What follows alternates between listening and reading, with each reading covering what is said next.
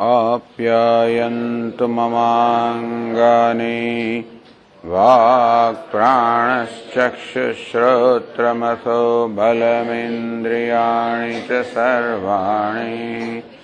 सर्वं ब्रह्म उपनिषदम्। माहं ब्रह्म निराकुर्याम्। मा मा ब्रह्म निराकरोत् अनिराकरणमस्त्वनिराकरणं मे अस्तु। तदात्मनि निरतेय उपनिषत्सु धर्मास्ते मयि सन्तु। ते मयि सन्तु। ॐ शान्तिः श्रुतिस्मृतिपुराणानाम् आलयम् करुणालयम् नमामि भगवत्पादम् शङ्करम् लोकशङ्करम् शङ्करम् शङ्कराचार्यम् केशवम् बादरायणम् सूत्रभाष्यकृतौ वन्दे भगवन्तौ पुनः पुनः ईश्वरो गुरुरात्मेति मूर्तिभेदविभागिने व्योमवद्व्याप्तदेहाय दक्षिणामूर्तये नमः। ओमित्येतदक्षरमुद्गीतमुपासीत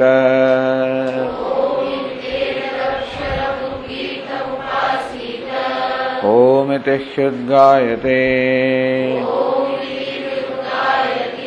तस्योपव्याख्यानम्।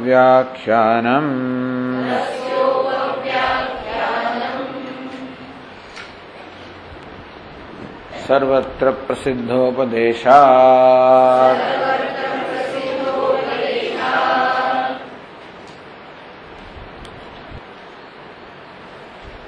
यत् सर्वेषु वेदांतेषु प्रसिद्धम।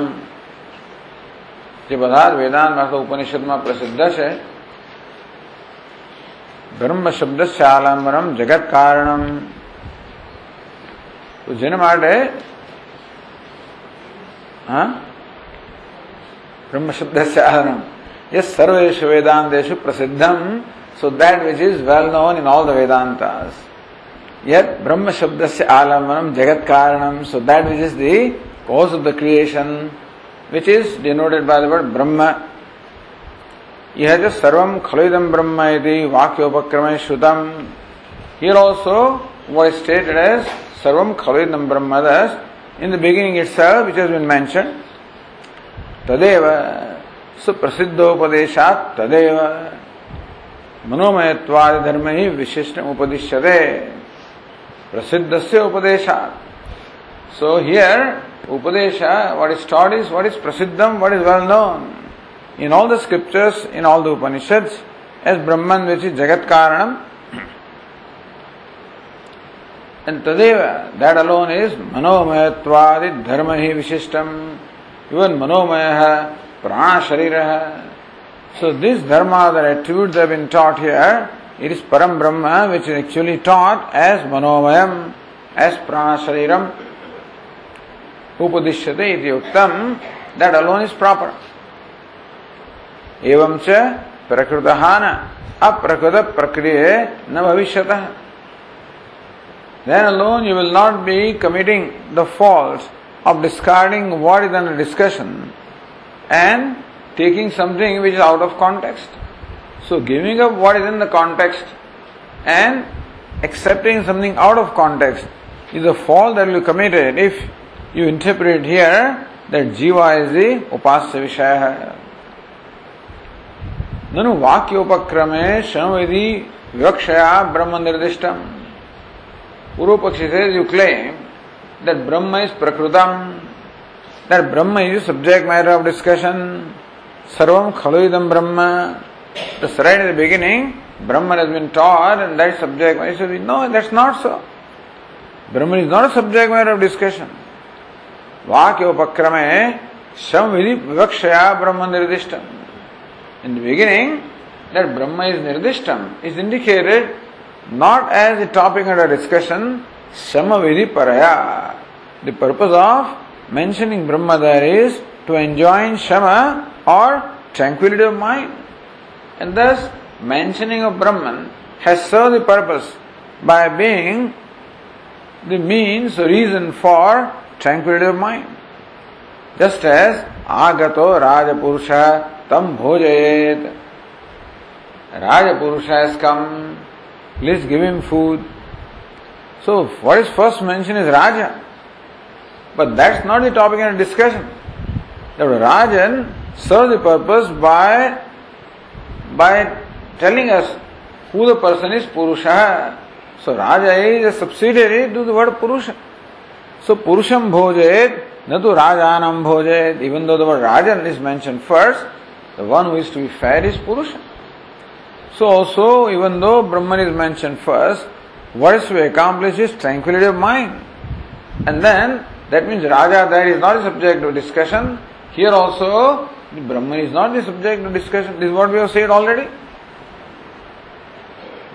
अत्र उच्यते टू दैट वी रिप्लाई यद्यपि संविधि विवक्षा ब्रह्म निर्दिष्टम yes accepting we accept that the purpose of mentioning Brahma is to enjoy the tranquility of mind. We accept it. Still, तथापि मनोमयत्वादिषु उपदिश्यमानेषु But then in subsequent passage, when the Upanishad will teach that one should meditate upon the entity possessed of manomayatvam, where manomaya is मनोमय है उपाधि ये सतत मनोमय और स मनोमय।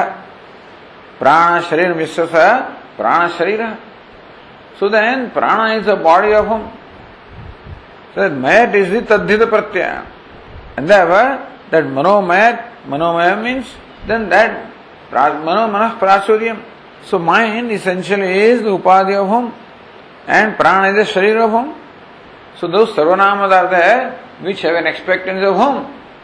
Then you go to what is closely mentioned, namely Brahman. So manomayatvadishu upadishyamaneshu tadev brahma sannihitam bhavati. Then we have to find whose body is the prana, who has mind as upadhi. That question will arise. then Brahman is what is mentioned immediately. Therefore, Brahman is, is the determination is that Brahman is Manomaya, that alone is Prana Sharira. But why not Jiva? Manomaya, Prana Sharira refer to Jiva. Jivastu na sannihita. But Jiva is not in the proximity. Naja swashabdena upatah. Brahman has two advantages. Sannihitam, it is in the proximity. Secondly, Brahman is mentioned by Shruti in her own words, whereas Jiva is neither close by nor is the word Jiva used by the Shruti. That is first sutra. Then, itasya brahmaiva atra upasyamedi. For this further reason also we say that Brahman alone is the object of meditation. Second sutra says, vivakshita गुणोपपत्तेश्च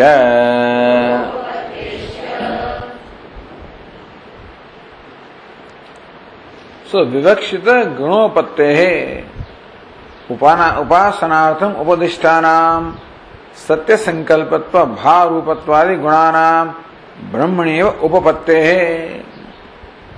विवक्षित गुण all the गुणाज their attributes there are intended to be presented here as to be meditated upon like Manomay so मनोमय प्राण शरीर भारूप these are the various gunas or attributes which are meant to be meditated upon. That is what the Shruti intends.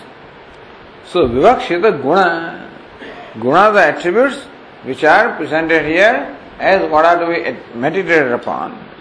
Upapattescha, all those gunas, all the attributes like manomayatvam, pranashariratvam, bharupatvam, satya sankalpatvam, etc., all of these are plausible or possible only in case of Brahma and not in case, not only in case of Brahma. Next one is not in case of Jiva. This sutra says that only in case of Brahman, these attributes, manomayatva, pranashriratva, bharupatva, satya sankalpatva are possible. And therefore, manomaya brahmaiva na jiva. So what is meant by manomaya? Pranashrira is Brahma and not Jiva. Even though it appears that manomaya, pranashrira, they fit better in Jiva than in Brahma. It says, no, no, these attributes fit properly in Brahman rather than in Jiva. So Bhashyakara starts explaining the sutra Vivakshita. What is Vivakshita? वक्तुमिष्टाः। विवक्षिताः। सो वक्तुम इच्छा विवक्षा that so what is intended we is called विवक्षा विवक्षित that which is intended we so वक्तुम इष्टाः विवक्षिताः so those which are intended to be expressed वक्तुम इष्टाः those which are intended to be expressed are called Vivakshitaha. In the sutra, the word is Vivakshita. Vivakshita guna upattescha. So Vivakshita guna nam brahmani upattescha. Because attributes that are intended to be stated here, they are possible only in case of Brahman. There also, that's why we say that the object of meditation is Brahman and not Jiva.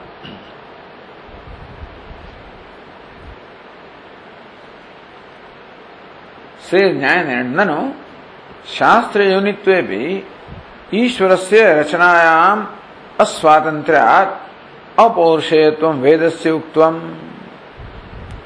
So शास्त्र योनित्वात third सूत्र से dear that who is what is ब्रह्मन शास्त्र योनि Brahman is योनि or the creator or the cause of शास्त्र the revealer of शास्त्र So Ishvara is the one who has revealed the Shastra. So Shastra Yonitvepi, even though Ishvara is Shastra Yoni, the one who has revealed the Shastra, Ishvarasya Rachanayam Aswatantriyad. Ishvara is not Swatantra. Asya Mahato Bhutasya Nishvasidam. So this Nishvasa, the out breath, is something which is natural. So also the manifestation of Veda from Ishvara also is without an effort. So the out breath is effortless. So also the revealing of the Vedas on the part of Brahman is effortless. Which means that even Brahman or Ishvara is not created Vedas, not composed Vedas. Therefore, with reference to revealing the Vedas, even Ishvara also does not have creatorship. ईश्वरस्य अपौरुषेत्व वेद से उत्तम वेद इसका अपौरुषेय। ईश्वर is all call पुरुष विशेष। So पुरुष is not only human being but then योग शास्त्र से ईश्वर ऑल्सो इज़ पुरुष विशेष। ए पुरुष पर्टिकुलर काइंड ऑफ़ पुरुष। पजेस्ट ऑफ़ ग्रेटनेस इज़ ईश्वर बट स्टिल इज़ पुरुष। And they were मीमांसका would say that Ishwar also is not the creator of the Vedas He is the revealer of the Vedas. Lord Krishna is not the writer of Bhagavad Gita, he is the one from whom Bhagavad Gita emerged. And so also Vedas are not written by Ishvara, Vedas are those which emerge from Ishvara. Therefore, apaurushayatvam, therefore, Vedas are apaurushaya. They are not composed by any individual or any entity. Vedasya uktam. तत्र वक्तु अभावात्। There this is वक्ता in Veda even though is you know Shruti says that so he say that tentatively but then it is not that an entity cause श्रुति और ईश्वरा which says that वक्त अभावात् इत्थम विवक्षित पदम कथम विगृह्यते देन विवक्षित गुणोपत्ते से इसे वक्तमिष्टा So those which are intended be said or conveyed are called vivakshitaha. But then, intended to be conveyed, that means there is somebody who intends to convey. That means there is an individual who intends to convey. That means there is a vakta or, or a speaker, you know, in the form of Vedas, which intends to convey something. तत्र वक्तु अभावात इत्थम विवक्षित पदम वक्तुमिष्ट विवक्षिता this word विवक्षित कथम विगृह्यते how to explain that word how to विग्रह so how to split that word and how to explain it so भाष्यकर यद्यपि यद्यपि अपौरुषे वेदे वक्तु अभावात् न इच्छार्थ संभवते तथापि उपादानेन। फलेन। उपचर्यते। यद्यपि इवन दो अपौषे वेदे वेद being अपौषे not being compose by anybody there is no individual saying this things वक्तु अभावात् देयर इज़ नो वक्ता there is no speaker or individual speaking these words of Vedas. Ichartha na sambhavati. So there is nobody who intends. So when somebody intend, when, when an individual who is saying something, there is an intention of saying it. Veda is not being said by an individual, therefore, there is no individual who is intending to say something. Ichartha na sambhavati. The idea of an intention is not possible in case of Vedas. You cannot say intended meaning. Vivaksha means, Vivakshita means what is intended to be meant. That means there is somebody who intends. Then Veda is that which intends. Veda is not an individual, not the expression of individual that an intention can be there. Though you cannot assign intention to Vedas. No ichartha sambhavati. That is true. Tathapi, still, ಉಪಾದಾನೇನ ಫಲೇನ ಉಪಚರ್ಯತೆ upadanam so whatever you take up whatever you accept is upadanam. So clay is called the upadana karanam because when a pot maker wants to make a pot he reaches out for clay he takes up the clay he picks up the clay. So whatever you accept is called upadanam.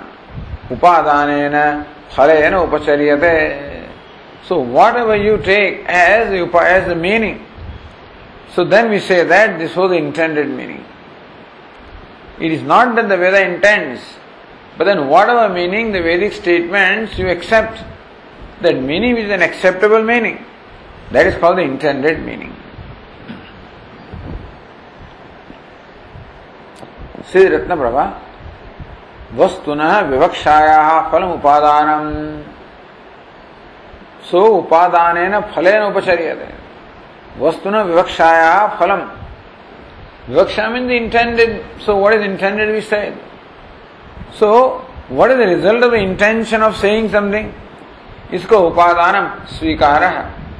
So whatever meaning that is accepted or acceptable that is said to be the intended meaning even in the case of an individual also, when you say something, there is an intention of. And the person who hears also accepts the same meaning that you intended. If the person does, in that case, what is accepted, he will only accept what is acceptable meaning. And therefore, when you say clay, he'll accept only meaning which, uh, you know, which pertains to clay and not gold or something like that, you know. So, word clay has an acceptable meaning. Is that from which you make pots and stuff like that, you know, and not from which you make idli, etc. And so, that's how the word clay conveys a meaning which is accepted by the listener, so that becomes the intended meaning of the word clay. So vastunah vikshaya phalam upadanam, upadanam means svikara. So whatever is accepted as a meaning. सच प्रकृतेषु गुणेषु अस्ति इति विवक्षोपचारयति सो that such that स्वीकार प्रकृतेश गुणेश सो मनोमय प्राण शरीर है गुणा एट्रीब्यूट सो वेन मनोमय प्राण शरीर है भाव रूप when is attribute are stated then if then if you understand if you accept these attribute applicable to Brahman if that is an acceptable meaning with refer to मनोमय प्राण रूप है if the acceptable meaning is that they apply to Brahman, then that is called the Vivaksha. So, what is it the Shruti intends to communicate by the words Manomaya Prana Sharira? If you accept the meaning of Manomaya Prana Sharira as applicable to Brahman in your mind, then that is what is the Shruti, intention of Shruti. Such a Prakruteshu Guneshu Asti, in all the gunas such as Manomaya, that is there, that they are applicable to Brahman. Iti vivakshopachara. That's how, only in a secondary sense or figurative sense, we say that Shruti has an intention. So when the, the Shruti uses the word manomaya, prana sharira, bharupaha, how do we determine what is the intention of Shruti? Assuming Shruti is an individual. How do we understand what is the intention? So whatever acceptable meaning of these words, manomaya, prana, sharira are there, they will be called the intention of Shruti. That's called the Vivaksha. And if those word meanings are, are applicable to Brahman, then we say that Shruti has a Vivaksha intention to present Manomaya, etc., these attributes for Brahman. So if these attributes are applicable to Brahman, then we say that Shruti is intended to use them or teach them what Brahman.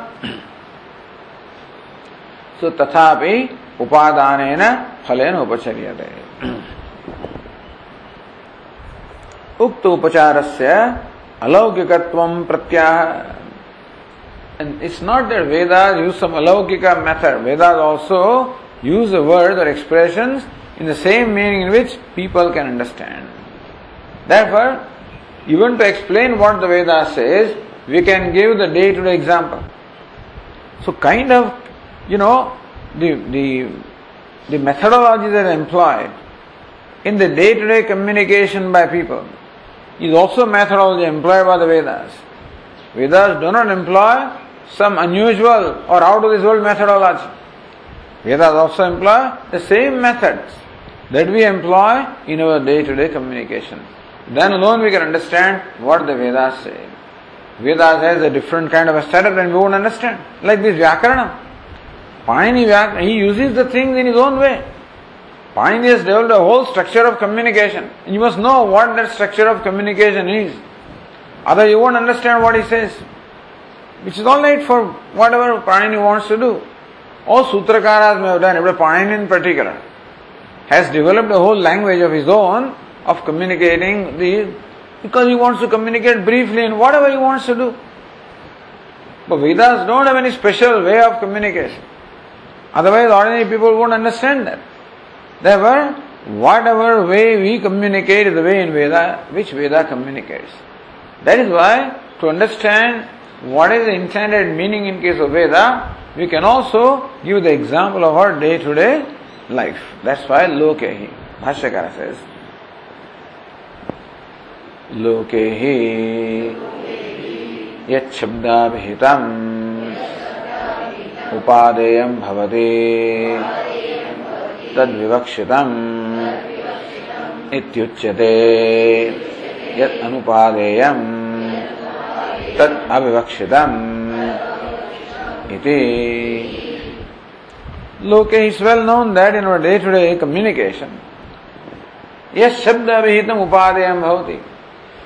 So when a word is used, and the meaning of that word, which is upadayam, which is acceptable, that is what we say that this is the this is the intention with which this word has been used. So when a word person uses the word space, then whatever meaning is applicable, that's what we use. Space. Now then you have to take the context. As Swami you would say, what do you want? When this man says, I want a head on my shoulder. So I can't give a head on your shoulder. Why? Because you already have it. But I thought you are God, you can do anything. I can do anything, but I can't do what is already there. If you want something inside the head, I can give you. You know. So what is inside? Now that word inside also inside the head has a different kind of a connotation. Whether you have brain inside or not, that I can give you. That inside is not just inside. So then what is intended meaning of the word inside there? That will call vivaksha. So, word inside can have any meaning elsewhere. but here it is implied meaning. And so, you mud-headed, you know, when somebody said, for example, mud-headed. Now, there's a mud inside, clay-headed. Then there's a grey matter, and this matter is called grey matter, etc. You know, and so in the brain there is grey matter and this matter, etc. And so all those words are even maybe technical words, used in a particular sense, and they are to be understood in that sense. So that meaning you call the vivaksha. That's the intended meaning. So yes, shabda videyam upadayam bhavati. So when a word is used, the meaning which is acceptable in the context that tad vivakshatam iti uchyate, we say that that is the intended meaning. Shono dhavati, the red runs. The intended meaning what? Shona ashva dhavati, the red horse runs. So by the word red you understand that red horse. So that's called vivakshita. That is the intended meaning. Not just the red color, but the red horse. So that is the, we say that that's what this person intended. Even when he say the red runs, he meant the red horse runs. What is it? The white horse is walking, you know. Swami used to use this example. The white horse is walking. Look at the white horse, is coming to us. We looked up down the street. A man, in, you know, a man is coming. There is no white horse. Where is white horse? White horse is inside him. White horse happens to name of whiskey. With this fellow has in plenty. So he's walking like a whatever, you know. So white horse is walking. So thereby the word white horse is meant not a white horse, but a whiskey, Johnny Walker, etc. Whatever, you know. So these are names of whiskies, etc. And so scotch or whatever. And so intended meaning that you have to know. Tad vivakshitam viduchyate. That's called vivaksha. That's the intended meaning. What is acceptable in that particular context? Yadunupadayam tat avivakshitam what meaning is not acceptable, that is avyakshidam. So even though it may be literal meaning, but not acceptable, then we say that is not intended meaning. Even though it is literal meaning, you know, not intended meaning. Not a literal meaning, intended meaning. So you decide what the meaning is intended, and that's called intended meaning, which is meaning acceptable of a particular word or a particular statement. That's called vivaksha.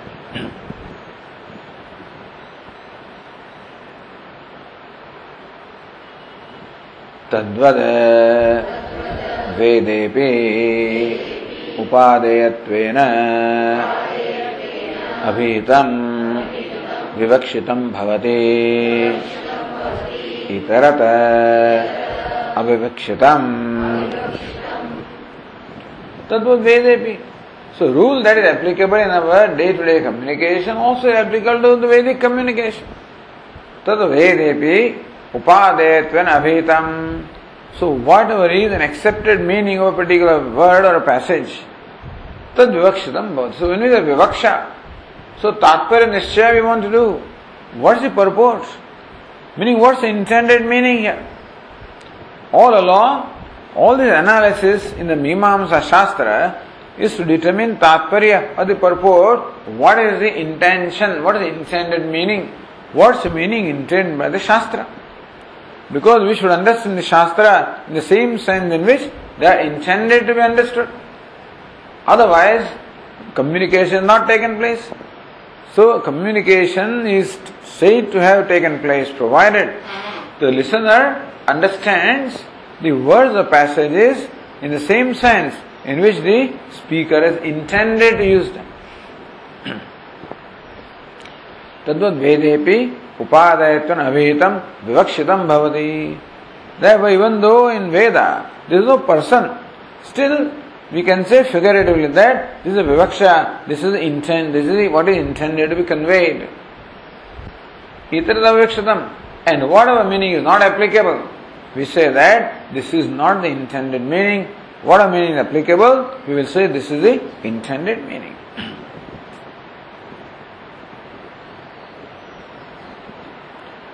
says Ratnaprabha, no, idam grahyam, idam इदम त्याज्यम यदि दीहि विवक्षाधीन।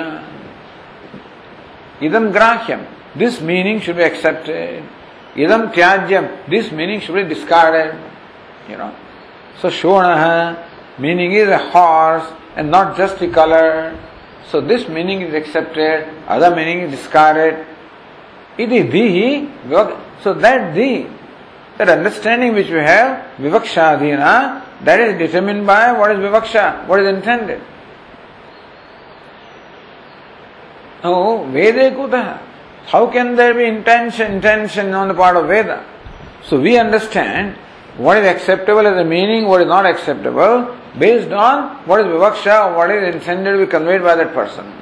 From that we take the appropriate meaning. In case of Vedas, since there is no individual, there is no intention there, then how will you decide what is acceptable meaning and what is not accepted meaning? Vede kutasyaadityadaha so upadana bhashyakara says upadana anupadane tu वेद वाक्य तात्पर्य अतात्पर्याभ्याम अवगम्येते उपादाने अनुपादाने तो which meaning should accepted which should not be accepted तो वेद वाक्य तात्पर्य अतात्पर्याभ्याम is tatparya, what is the purport of this statement or a passage. So whatever tatparya is there, that is to be accepted. So that is called the vivakshita. Tatparya means what is the purport. So we have to determine what the purport of a passage is, or a statement is, or a word is. A tatparya. This is not the purport, that's the purport. So what is the purported meaning is the meaning that is accepted. What is not purported is unaccepted. So Ratnavara explains that तात्पर्य नाम फलवत अर्थ प्रतीति अनुकूलत्व शब्द धर्म तात्पर्य नाम वट इज तात्पर्य वट द परपोर्ट फलवत अर्थ प्रतिदि प्रतिदि recognition of a meaning.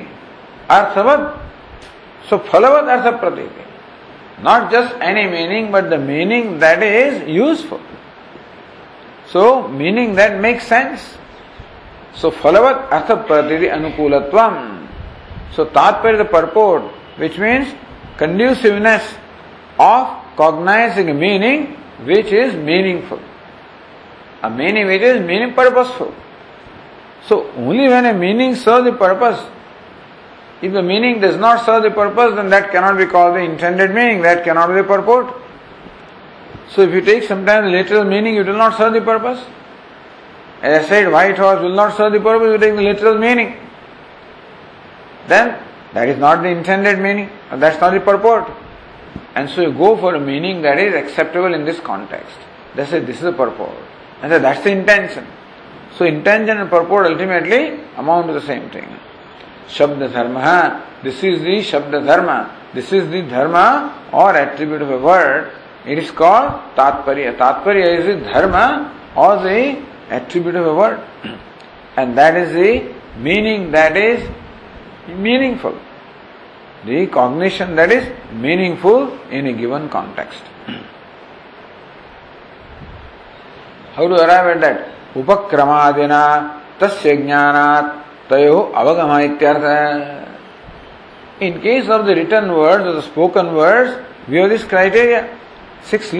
Upakrama samharo, abhyaso, purvata, phalam, etc. So, by upakram, upasamhara, etc. By those criteria, you determine what is the tatparya, the purport is, and then what is purported meaning is accepted, what is not purported is given up. What is accepted is called upadana, and that is the vivaksha. So, vivaksha the meaning is same as the tatparya in this case.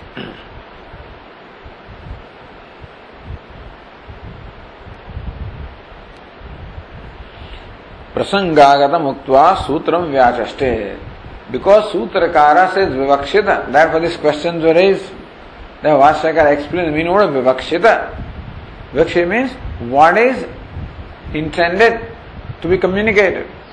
Meaning, what is the acceptable meaning in this context? So, Manomaya, one who has mind as upadhi. Now, literal meaning will be the jiva. But that does not fit in the context. Therefore, the intended meaning is Brahman. Prana Sharira. Little meaning is the one who has prana as the body. So immediate, uh, immediate meaning will what? Is jiva. No, no. But in this case, it is Brahman. Therefore we have to discard jiva and accept Brahman as manomaya prana sharira. So this is vivakshita. So vivakshita guna upattescha. The guna that are stated here are only plausible or possible in case of Brahman, not in case of jiva. so now Bhashyakara explains sutra.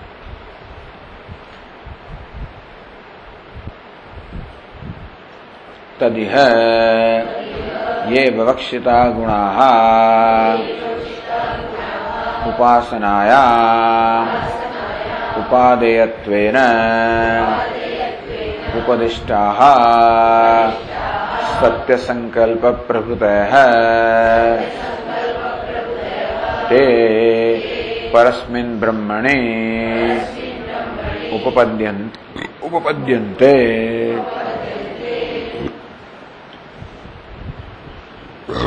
तद इह तद means तस्मात therefore what is तस्मात तात्पर्यवत्वाद इत्यर्थ है।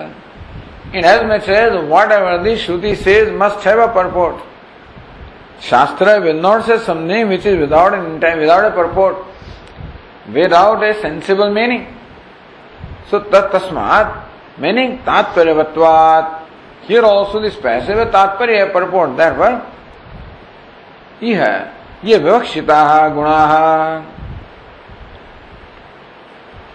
Here of course न्याय देने से तत्शब्द है, यथोक्त समासोपत्ति परामर्शी। यह तत्शब्द है विवक्षित गुणोपत्ति सो सेम थिंग प्रकृतम प्रकमित उत्तम। सो तद यह ये विवक्षिता गुणा।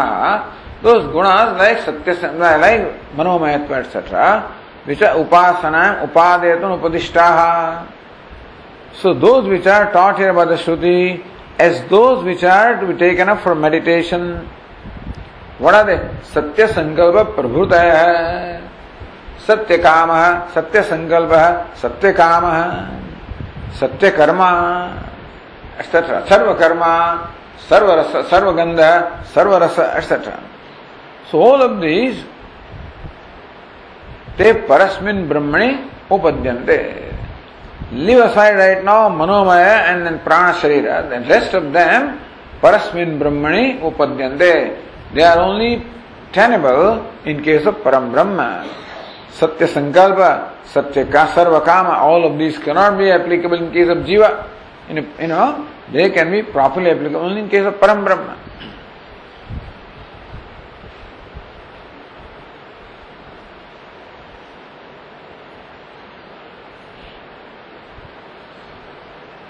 Then Bhashyakara says, परमात्म गुणत्वेन च।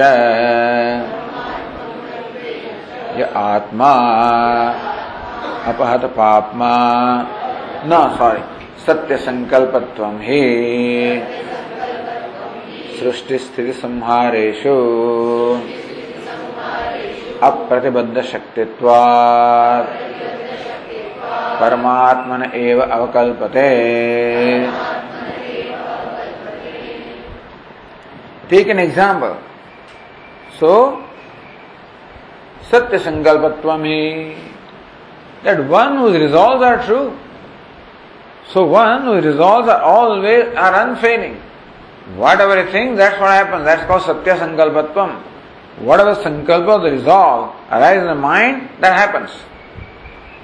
Actually, it should happen right away. In case of Ishvara, as Sankalpa arises, so the creation takes place. Just as in dream, kamam kamam, just as in our mind in the dream also, as a sankalpa arises, immediately the dream world is created. So also as far as the waking world is concerned, as a sankalpa arises in Ishvara, that is in Maya, the creation takes place. No more, nothing more is required. For creation, no more than sankalpa is required.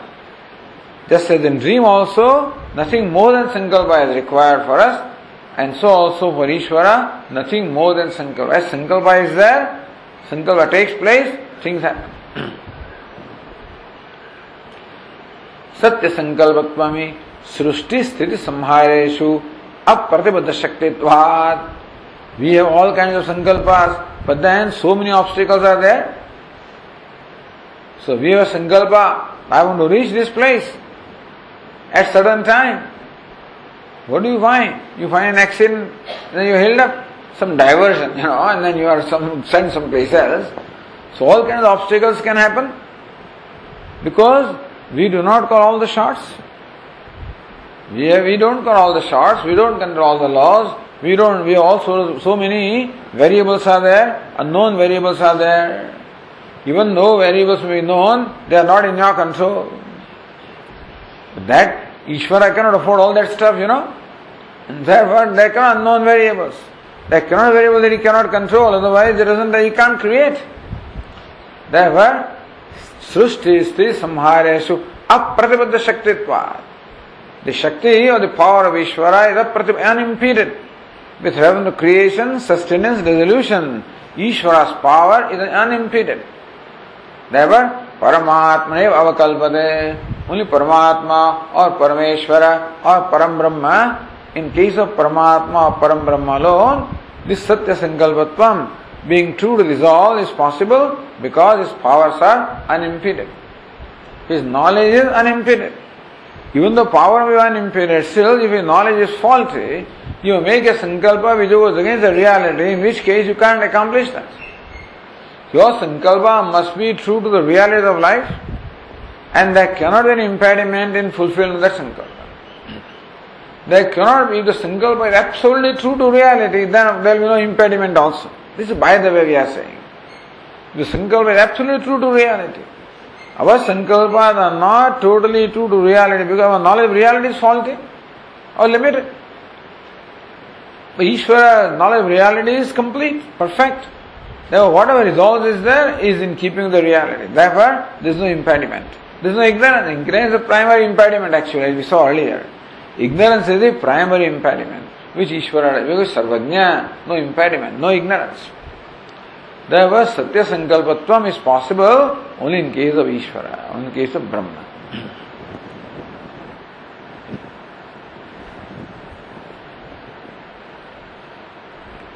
परमात्म गुणत्वेन च। ये आत्मा अपहत पापमा इत्यत्र सत्यकामः सत्यसङ्कल्पः इति श्रुतम्।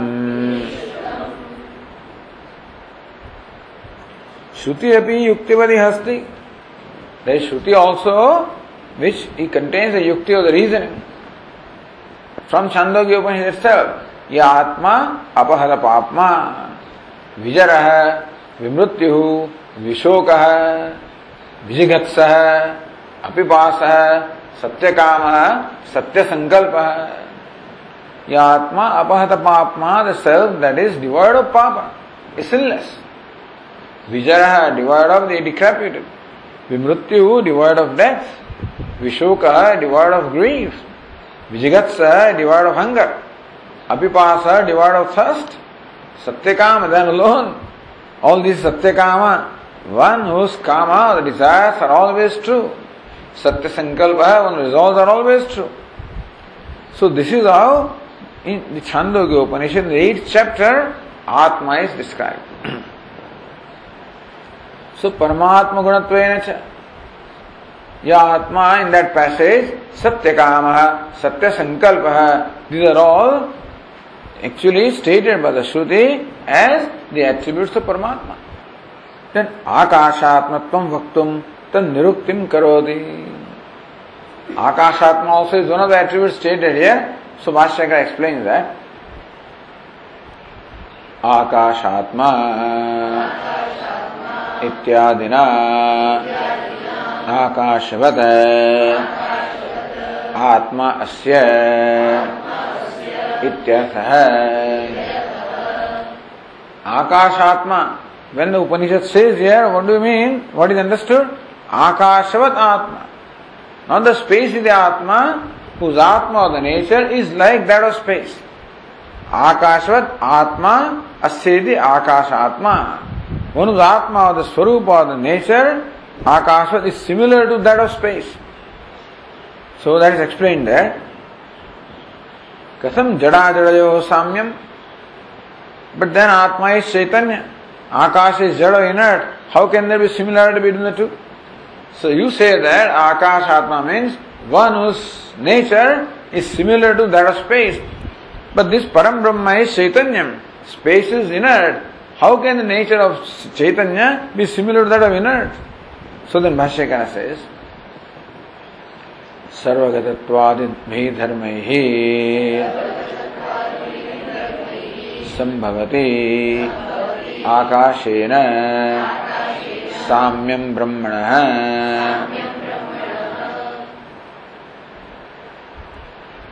सर्वगतम so akash is all pervasive is formless it is untainted it is ever pure it is shining So these are the very attributes that Akasha possesses, you know. Of course, in a relative sense, but then Paramatma possesses those attributes of nature or characteristics in a primary sense, and therefore, Sarvagatattvadivi dharmahi. Akasha also, space also possesses dharma, attributes such as all pervasiveness and others. So, and then, of course, formlessness, all pervasiveness, formlessness, asangatvam, unattachedness. Nirlepatvam, untaintedness. So, by these attributes, there is a similarity between Paramatma and Akasha. So, Akasha is there presented as one of the examples for Paramatma. Asambhavati Akashena Samyam Brahmana. That's how Brahmana Akashena Samyam Sambhavati. That Brahman can be said to be similar to Akasha. Jayastvam Sarvagata Sadhakam Miti. And look what this passage itself says.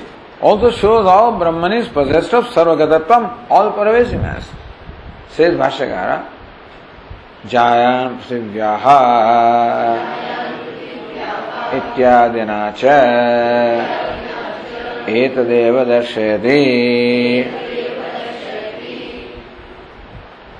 जायान पृथिव्याः This passage itself says that one you are supposed to meditate upon is greater than the earth, bigger than the earth, and then bigger than intermediate space, bigger than heaven, bigger than the whole world. So by this, by that description, etadeva meaning what? Sarvagatatvam eva dashyate. Upanishad also says here that the entity to meditate upon is all pervasive. आकाशात्मत्व वक्तुम तन निरुक्तिम करोति। No आकाशात्मत्व से निरुक्त्यनंतरम आशंक्य you explain आकाशात्मा as आकाशवत आत्मा अस्य। But akashatma can be explain differently also that that समास। So if you explain akashatma in different way then what भाष्यकार सेज यद्यपि आकाश है आत्मा यस्य इति व्याख्यायते। तदापि संभवति सर्वजगत्कारणस्य सर्वात्मनः ब्रह्मणः आकाशात्मत्वम्।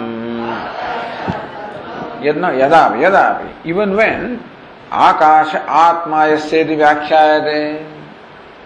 आकाश इज़ सेल्फ ऑफ़ होम आकाश इज़ बॉडी आत्मा is body here space is the body of whom इसको आकाश आत्मा suppose that's how explain that particular expression तदापि वंदन संभवती सर्व जगत कारण सर्वात्म ब्रह्मण आकाशात्मत्व because Brahman is cause of the entire universe is material cause the way pervades the entire universe the material cause always pervades the effect So Brahman being the Upadana Karanam, it pervades the entire so Sarvagadasya.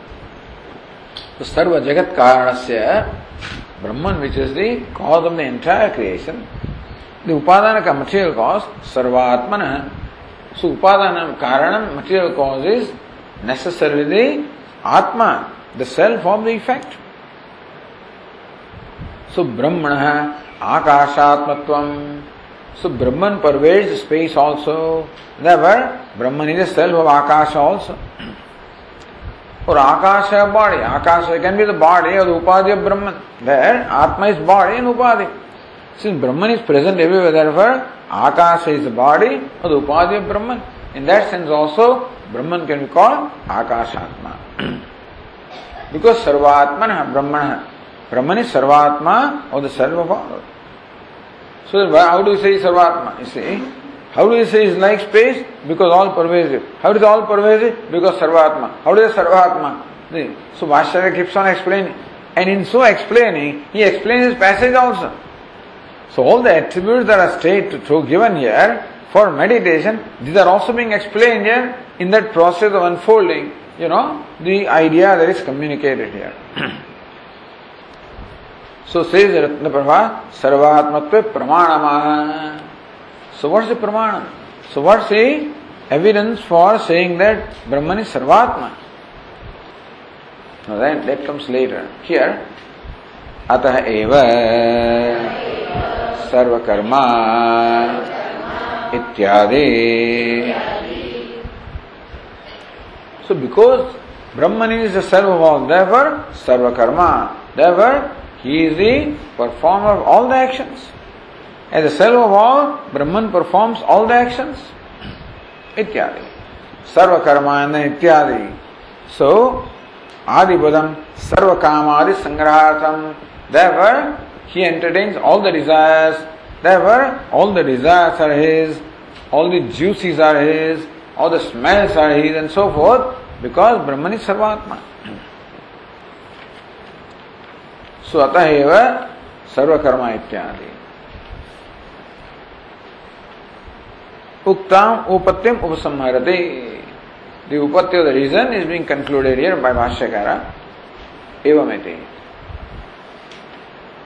एवं इह उपास्यतया। विवक्ष्यता गुणाः। ब्रह्मणे। उपपद्यन्ते।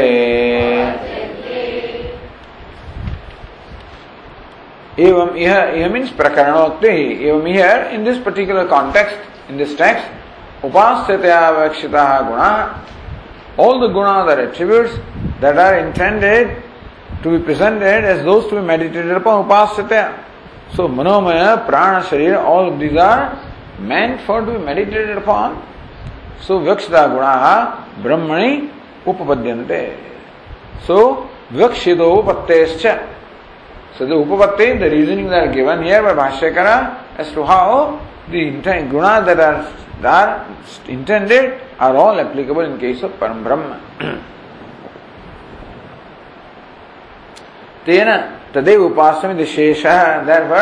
Brahman alone is to be meditated upon and not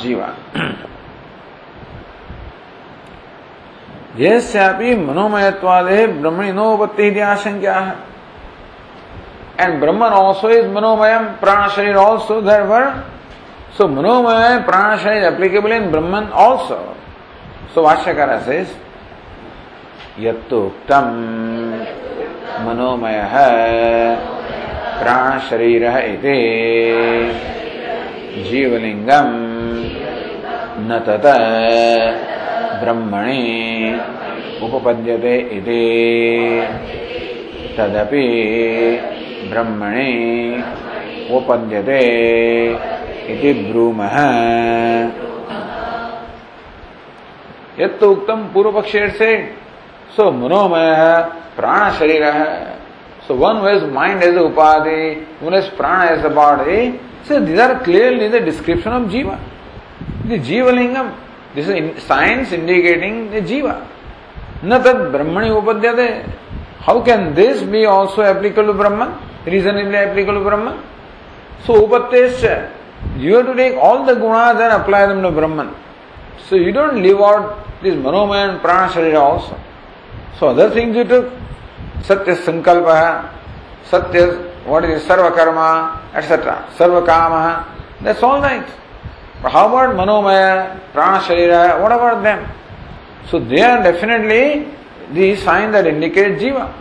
Tadapi Brahmani Upadyate iti. even that also can be reasonably applicable to Brahman. reasonably means upadyate, upad reason. We can by reason we can show they also are applicable to Brahman iti. So what is upapatti? What's the reason? The Bhashyakara says, कथम जीवगामिनो ब्रह्मणि सिद्धि Hey, this manomayatvam is clearly applicable to jiva. Possess, how do you, how do you also show that they are also applicable to Brahman? So then Bhashyakara says, सर्वात्मत्वाद्धि ब्रह्मण जीव संबंधीने मनोमयत्वादीनि। ब्रह्मसम्बन्धीनि भवति। भव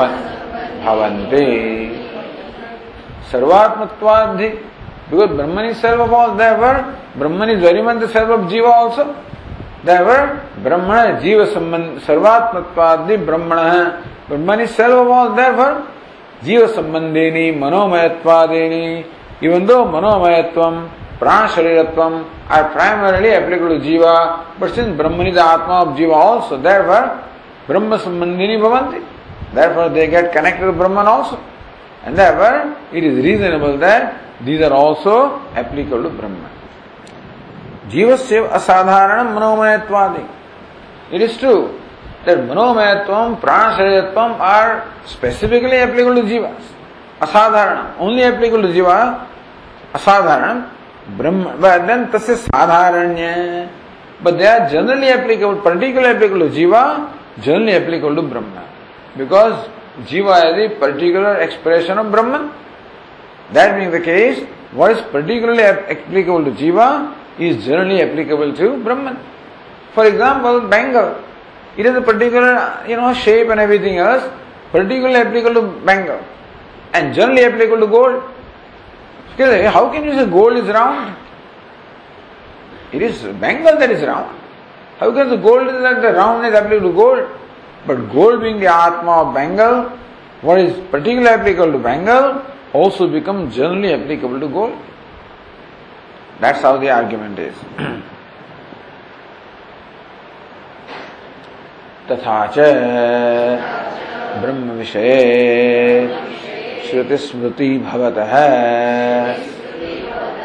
त्वं स्त्री, त्वं पुमानसे, त्वं कुमार उत वा कुमारे, त्वं जीर्णो दण्डेन वञ्चसे त्वं जातो भवसि विश्वतो मुखः। इति। सर्वतः पाणिपादन्तत। सर्वतोक्षिशिरो मुखम् सर्वतश्रुतिमल्लोके सर्वमावृत्य तिष्ठति। इति च।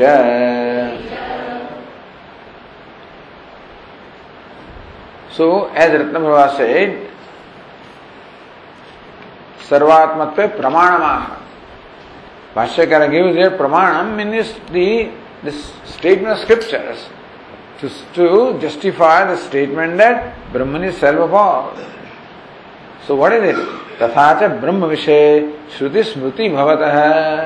This statement of shruti and other statement of smriti and other statement also are pertaining to ब्रह्म स्त्री, a Brahman you are this woman So here the Shveta Shvata Rishi sees, Tvam Stri, hey, you are in the form of this woman. Tvam Pumanasi, you are the form of this man. Tvam Kumara, you are this young man.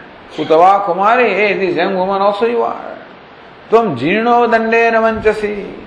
Hey, you yourself are tottering with a staff in your hand. Tvam Jato Bhavati Bhavasi Vishwadamukha, You are alone born as multi-faced. और ऋतवासे जीर्ण स्थविर दंडे नंचदी गच्छदी सोपित तमेव दस this जय जीर्ण स्थविर the old person यो दंडे नंचदे सुबंदर इज़ गच्छदी who is walking with stick और स्टाफ सोबित तमेव there also you indeed you जात इज़ ओन इंटरप्रिटेशन बालास त्वमेव। तुम जातो भवसी। Then whoever is born, that child also you are Vishwato Mukha. You are the one who is born with face all in all directions. then Sarvatah Panipadantata. Sarvatah Sarvatoksha Shiromukham. सर्वतः श्रुति मल्लोके सर्वमावृत्ति सर्वतः पाणीपादन तद ब्रह्म has सर्वतः पाणीपादन has hands and legs everywhere. Sarvatokshi Mukham. Akshim is eyes. Shiram is head. Mukham, mouth. The eyes, head, mouth, everywhere. Sarvata Shruti Malloke in the world, he is, he, he is there everywhere, possessed all the ears. Sarmavrutta Tishtati remains pervading everything. Iti.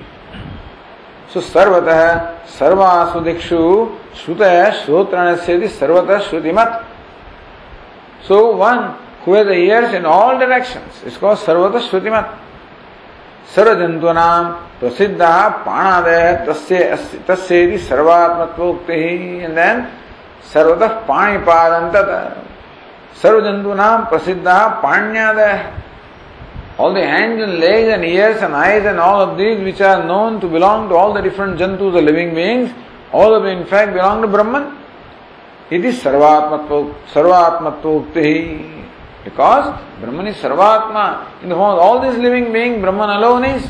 Therefore, the hands and legs that belong to them, in fact, belong to Brahman. Because Brahman is self of all.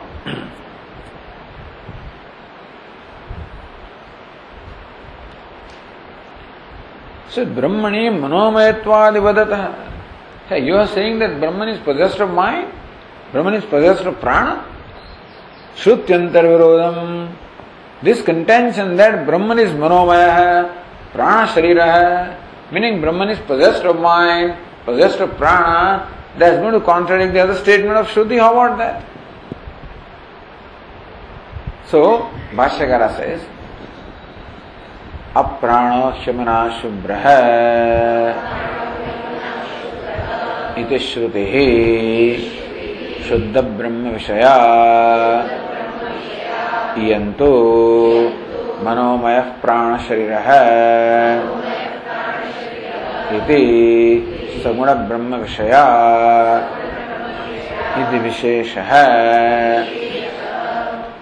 अप्राणो शमनाशुभ्रः is without प्राण without the white air without the mind ever pure that statement is also right इति श्रुति शुद्ध ब्रह्म विषया The Shruti describes Brahman that is devoid of all the upadhi, that is pure or transcendental. Yantu, with this Shruti, which is, which presents Brahman as the object of meditation, Manomaya, Pranasharayati, Saguna Brahma Vishaya. Whereas this Shruti which says, Brahman as mind as Upadi, Prana as the body, only talks about the Saguna Brahma. And therefore, there is no contradiction. Sutrartham Upasamharati. Therefore, the meaning of sutra is being concluded here. Ataha iti. अतः विवक्षित गुणोपपत्ते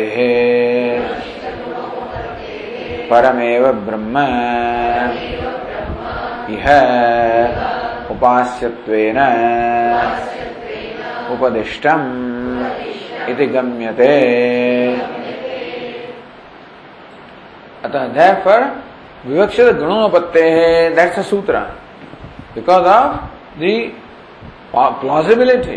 all the attributes there are intended by the shruti all of them are applicable possible in case of परम ब्रह्म therefore परमेव ब्रह्म यह उपास सत्यन उपदिष्टम therefore it is परम ब्रह्म that is stated by the shruti as what is to be meditated upon यदि गम्यते this is what we understand concluding the sutra. Om ॐ पूर्णमदः पूर्णमिदं पूर्णात् पूर्णमुदच्यते पूर्णस्य पूर्णमादाय पूर्णमेवावशिष्यते ॐ शान्तिः शान्तिः शान्तिः शङ्करं शङ्कराचार्यं केशवं बादरायणम् सूत्रभाष्यकृतौ वन्दे भगवन्तौ पुनः पुनः। ईश्वरो गुरुरात्मेति मूर्तिभेदविभागिने व्योमवद्व्याप्तदेहाय दक्षिणामूर्तये नमः। ॐ शान्तिः शान्तिः शान्तिः। हरिः ॐ श्रीगुरुभ्यो नमः। हरि ॐ